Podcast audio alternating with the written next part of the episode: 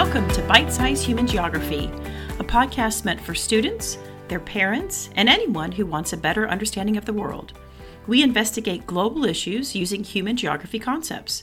It's human geography made simple.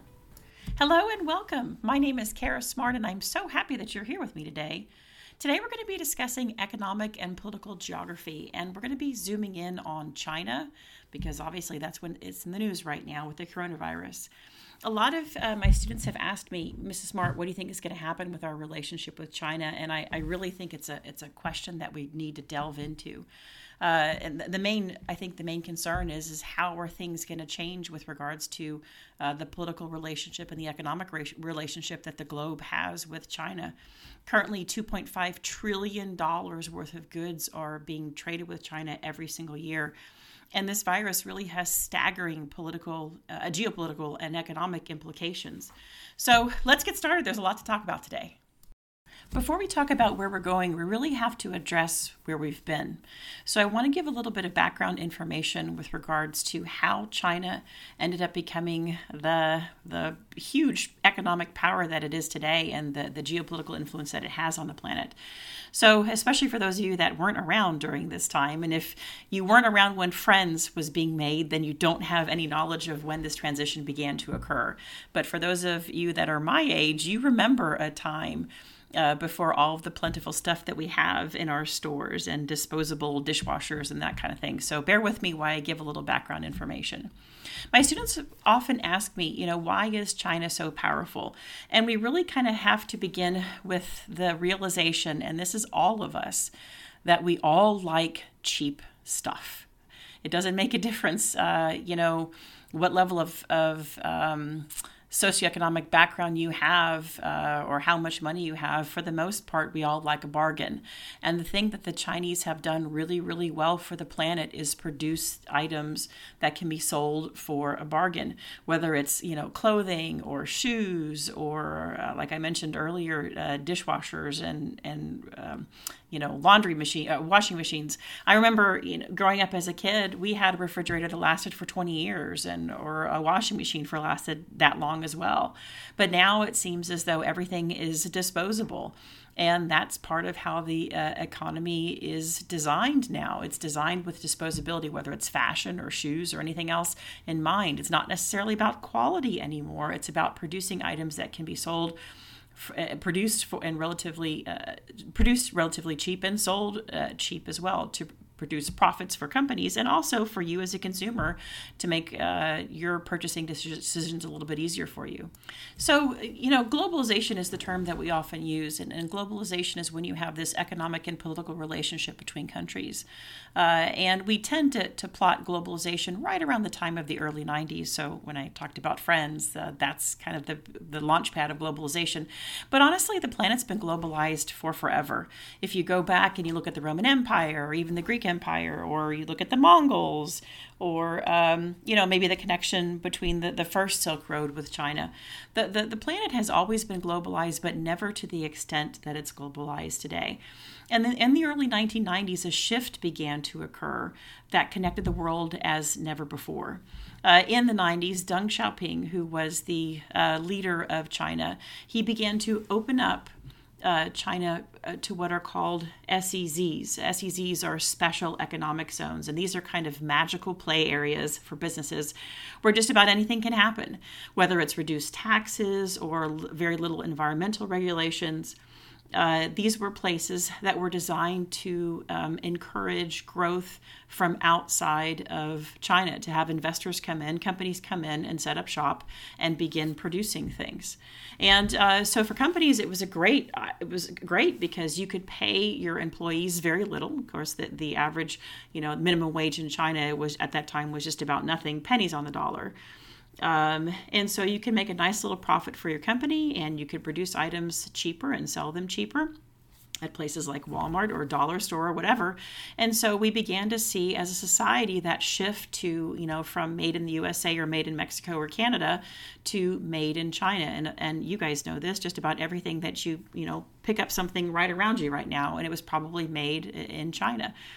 So there were some criticisms of this, of course. Uh, the first of which is, and we know of this now, these work camps that were created were either they were political prisoners um, or they were just terrible, terrible situations. No worker rights at all. The thought of having a union, of course, in a communist country. And please don't forget that that China is ruled by the Chinese Communist Party. It's communist. Uh, there are no worker rights. There's no environmental regulations. So, uh, what we ended up doing was basically outsourcing our manufacturing capability as well as our pollution to different areas on the planet. Uh, I mean, if you were to just Google image search, uh, you know, water pollution in China, you'd be horrified at what you would see. That the environmental regulations there are just not uh, what you would see in Europe or in the United States. But you know, the reality is is that this setup, this SEZ setup, really created um, a, a, booming global economy, and it, it increased the standard of living in China. It brought a, a billion people out, of, or half a billion people out of uh, poverty in China, and that's no small feat. So let's look at the data. I went ahead and I pulled some data from the United States Census Bureau, and it's the same census that you all need to complete your census forms. Actually, they probably have hit your mailboxes uh, this week. Uh, it's the same census uh, that you guys know about for taking the census of the people of the United States, but it also is this wonderful clearinghouse of all kinds of awesome data. And I went ahead and put a link in the show notes for you for that. So I went back, it goes back all the way to 1995, and what I looked for was uh, data concerning the United States trade with China. This would be inflows or, or exports from China to the United States. So, starting in 1985, we had $3.8 billion in imports from China. Moving forward to 1995, so just 10 years later, we were up to $45 billion in imports from China. Moving forward another 10 years to 2005, and you can see this is where the, the huge jump begins to occur, we had $243 billion in imports from China. Moving forward another 10 years to 2015, $483 billion in imports in China. And then finally, the last uh, measure of data that we have uh, on the Census Bureau for this was 2019. And 2019, it decreased a little bit. It was two, I'm sorry, 452 billion dollars worth of imports. So it's about 31 billion less than in 2015 and this is where you begin to see the impact of those tariffs uh, that were put into place on China uh, for unfair trade practices. You can begin to see the impact of this, right? Um, and so what's what you're seeing with this, with this reduced amount of, of trade coming in from China, and it's still 31 billion dollars that we're talking about here. This is either companies that are reshoring, so they're they're moving their manufacturing facilities back to the United States, or they are finding alternative places to go. Uh, Vietnam happens to be a, a, a, one of the main places, especially for manufacturing of shoes, you know, backpacks, clothing as a matter of fact, go ahead and take off your shoes right now, unless you're wearing something like Birkenstocks, which we know are made in Germany. Uh, take a look at your shoes. If you're wearing tennis shoes or sneakers, however you call them, they were probably made in Vietnam, and a lot of facilities started moving over to Vietnam several years ago could be in Indonesia. Uh, if your you know your shirts and whatever might be being produced in Bangladesh. Uh, so it really depends upon the product where it's going to be produced. But a lot of companies are already beginning to make this transition, and part of the reason why they're making this transition is because China is enjoying an increased standard of living due to globalization, due to all those companies that are bringing in trade to gigantic megacities like Shenzhen or Guangzhou and uh, so it's because it was becoming more expensive for them to do business. They had to pay their employees more, and so they started off. They started removing their manufacturing facilities from China already, uh, but the tariffs just uh, began to accelerate that process. Okay, so that's your economic background. I'm going to give you a, a, minute or two. Go ahead and pause this podcast for a second. Of course, if you're driving, you can't pause it. But if you're at home or you're somewhere close by to where you could pull up Google Maps, I want to give you a second to go ahead and pull up Google Maps and uh, go ahead and Google China. I want you to, you can go just go to maps.google.com or if you are on your phone, uh, hopefully you have uh, the Google Maps app um, Google it and just put China in there. And then we're gonna I'm gonna take have you investigate some regions because we're gonna need that map to look at some areas like the South China Sea. All right, now let me give you a little bit of political background. We're not going to go so far back to the dynasties. Uh, but I do want to start right around the time where uh, the Civil War with the CCP, the, the, the, Chinese Communist Party, and the nationalists. So back in 1949, um, Mao Zedong established the, the PRC, the People's Republic of China, or you could call it the CCP, the Chinese uh, Communist Party. And uh, this happened after the end of the Civil War with the nationalists. Chiang Kai shek, who was the ruler of the nationalists, they went and they um, ended up setting up shop on the island of Taiwan, which is southeast. So if you want to pull up your map, uh, it's to the southeast of China. It's a tiny little island. Uh, so during this time of civil war, it led to tremendous death and destruction. And of course, after the civil war, same thing. Communist governments, as we know, don't really have a history of being able to feed its citizenry very well. And so you had, uh, you know, millions of people die during uh, of starvation during this time when they collectivized farms. Basically, what they did is they took over farms and they said, "Hey, you know, I know this is farm has been in your family for generations, but we're going to control it now. And they put in their party politicos, their, uh, you know, political, well connected to, to try and run these farms. And of course, when you have political people trying to run farms, what you get is starvation. So uh, you had mismanagement, you had paranoia on the part of Mao. Uh, he killed many of his enemies, and and once again, this is just kind of a textbook illustration in how communist parties run.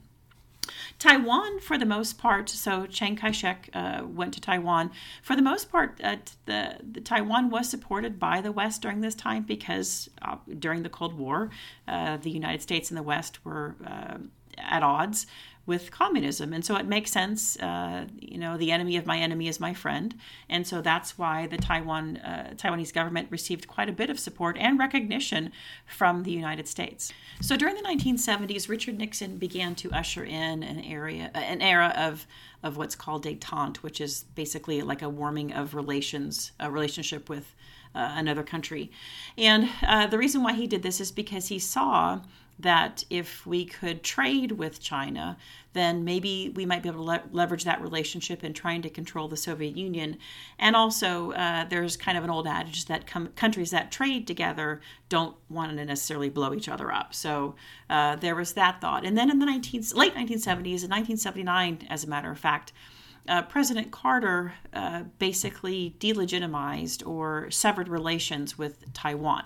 Uh, and the reason for this is kind of the same thing, uh, the reason why Nixon uh, began to open up uh, the United States to China is that they you had companies that began to see the benefit of trying to produce goods in China transportation methods were beginning to decrease in cost. You had the rise of containerization of uh, like cargo ships, uh, containerization. And so it made shipping cheaper. And so if you could have your shipping cheaper and if you could have your uh, manufacturing capabilities cheaper, then it made sense to try and, and have your businesses go overseas.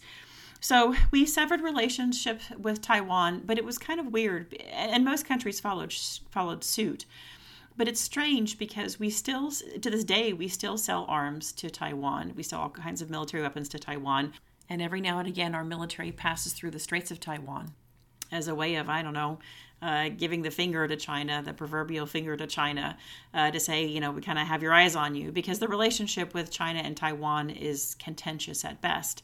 And um, so the United States still offers support to Taiwan, but we don't officially recognize them. And as a matter of fact, there are only 19 countries on the planet right now that officially recognize Taiwan. You know, Guatemala is one, and and really, it's kind of like most Caribbean countries and some Pacific countries. Uh, the Vatican is another uh, state because remember the Vatican is a state that recognizes Taiwan. But for the most part, most countries don't. They trade with them a ton, uh, but they don't officially recognize them because they just don't want to make China angry. Okay, so now I want you to go back to Google Maps, and I'm going to do the same thing as I'm uh, talking to you here. I want you to go to maps.google.com or use your app on your phone, and I want you to put in there the South China Sea. And we're going to give it a second to pull up. And uh, as you zoom in to the South China Sea, first of all, look at the relationship between the countries here. You see China in the northwest, you see Taiwan to the northeast in the South China Sea. Vietnam to the west, the Philippines, and then as you move further south, you have Indonesia and Brunei. Um, and look at basically the countries that are surrounding uh, the perimeter of the South China Sea. Now, I want you to zoom in a little bit and look at the different island chains that are chains that are around there. There's the Spratly Islands and then there's the Paracel Islands. These are islands that, for the most part, are just coral reefs. So there's not much there. They're just uh, really kind of a series of archipelagos with different reefs. No one's really claimed them until recently. This is an incredibly important uh, geopolitical, uh, geoeconomic region. Five trillion dollars worth of trade for here through this particular region every year. And go ahead and zoom out again. I want you to go find Singapore uh, in the south, so you could see Malaysia, and then you could see Singapore at the tip of Malaysia. Uh, if you were to keep on zooming in, this is what I, an exercise I normally do with my students. And then if you if you're on a desktop, this is even better. But I'm pretty sure you can do this on your phone as well click on the satellite function, zooming into Singapore. Singapore is really in an amazing area with regards to its situation or its relationship between other regions. If you keep zooming in basically to the extent um, that you, you've kind of maxed out the zooming in feature, what you'll see in Singapore uh, Strait or the Singapore Bay there is basically they look like ants, but they're not ants. They're just tons, thousands of tanker vessels and cargo shipping vessels. And this is where that, that $5 trillion number that I was telling you just a second ago comes from.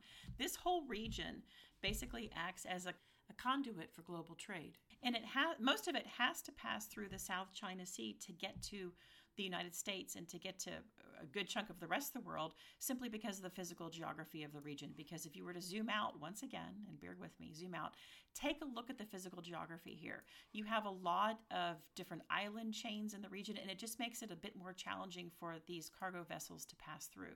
So go back and look at the South China Sea again, or maybe you're tired of looking at the map, but let me just kind of tell you what's there. In addition to the passage of these container vessels and um, tanker vessels. You also have uh, fishing and mining um, rights and oil rights that are up for grabs here. At, at, some some estimates call for up to 10 billion or even more barrels of oil uh, that are located in this particular region. So, China has claimed this region for quite a while, or they, they say they do. They say that they have a, an historic claim to it, and they use uh, what's called the Nine Dash Line, which is a document that's about 70 years old, um, to make that claim. So, now what I want you to do is I want you to Google image search the Spratly Islands, and what you'll see um, are some islands that are basically being created out of nothing. This is uh, back to that archipelago that I was telling you about, those reefs. What the Chinese are doing is they're using their dredging equipment that they use to build these amazing airports off of their uh, coastal cities. Uh, which are, kind of common for a lot of, of coastal regions that they can build these airports that are off the coast but they take the, this dredging equipment and what they're doing is they're making for the most part inhabitable islands out of nothing that was there before and uh, if you look at some of the images here, you can see very clearly that these are really more military installations than anything else. The runways that they're building are meant for uh, military planes. You could tell by the size of the runway.